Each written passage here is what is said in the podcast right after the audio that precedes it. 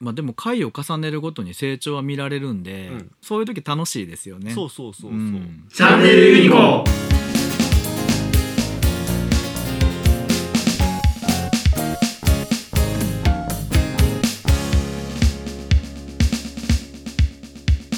例えばこう目の前に起こってることを言葉にしてみようって思ってくれたらそこで成長が始まるわけですよ。うん例えばここに今にねマイクが2本あってこのマイクが2本あって机の前で2人が向かい合って喋ってるっていうのを文章に起こしてみようって思ったらどう書いたら一番伝わるだろうって考え出すんですよね。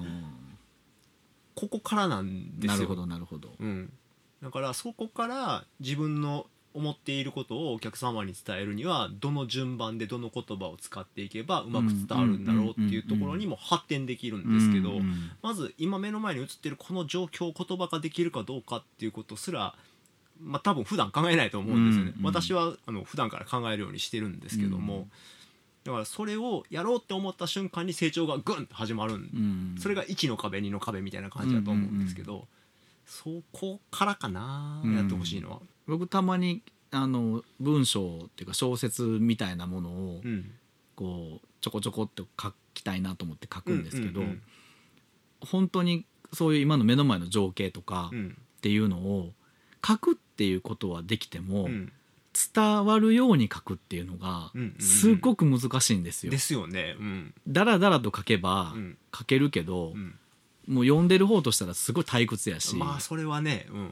だから常に読み手のことを考えながらうん、こう端的にかつしっかりと伝えるにはどうしたらいいかっていうのをん思うしあの例えば1ヶ月前に書いた文章をうん。今読むとうん。やっぱなんじゃこりゃって思うわけですあーあよ。る部分ね思いますよね。そういうのも必要ですよね。うんうん。当時はそれが一番いいと思ってた、うんうん。けどしばらく時間を置いて見てみると 何これってうんいうん。う自分の文章力のなさっていうのも 知っておく必要があるし、うん。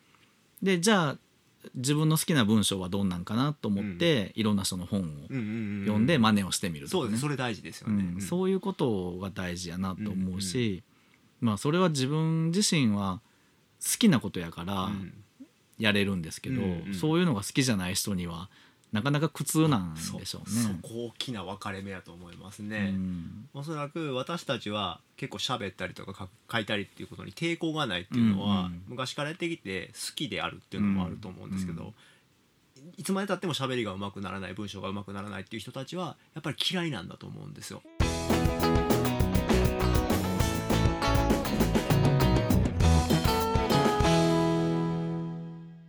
そこの心理的な抵抗感。うん。これ上手くなってどうなるのみたいな。あの数学嫌いな子これ何の役に立つのと い一緒の理論やと思います。ううん。ん成功体験か。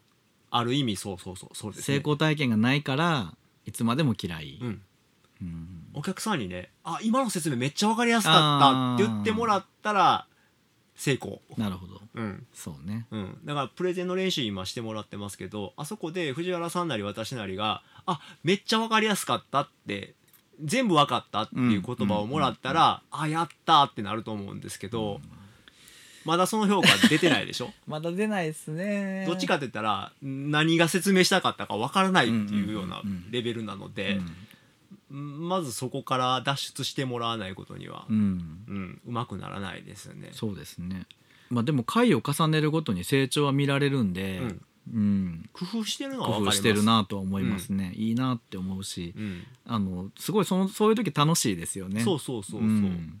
本人たちもね若干手応えは感じてると思うんですよ。そうね、うん。表情はすごい良かったっすよね。うん、、で新たなことにチャレンジしようとしてくれてるじゃないですか。チャレンジね、うん、この間あのスマホ見ながら喋ってたでしょ、うんうん。うんあれちゃんと台本自分で作ってきたんだと思うんですよ。あはははそれを見ながらね。そうそうそうそう。最低限これを見たらできるっていう状況にしてきてやってみたけどもやっぱり破綻したっていうのが、うんでも反省材料として残るじゃないですか、これが、やったからこそ得られた結果ですよね。これめっちゃ大切なことやと思いますね、やっぱり行動に勝るものなしですそう。ね我々もねこれやってみていっぱい不都合がマイクの置き方がどうとか部屋めっちゃ響くとかね。え。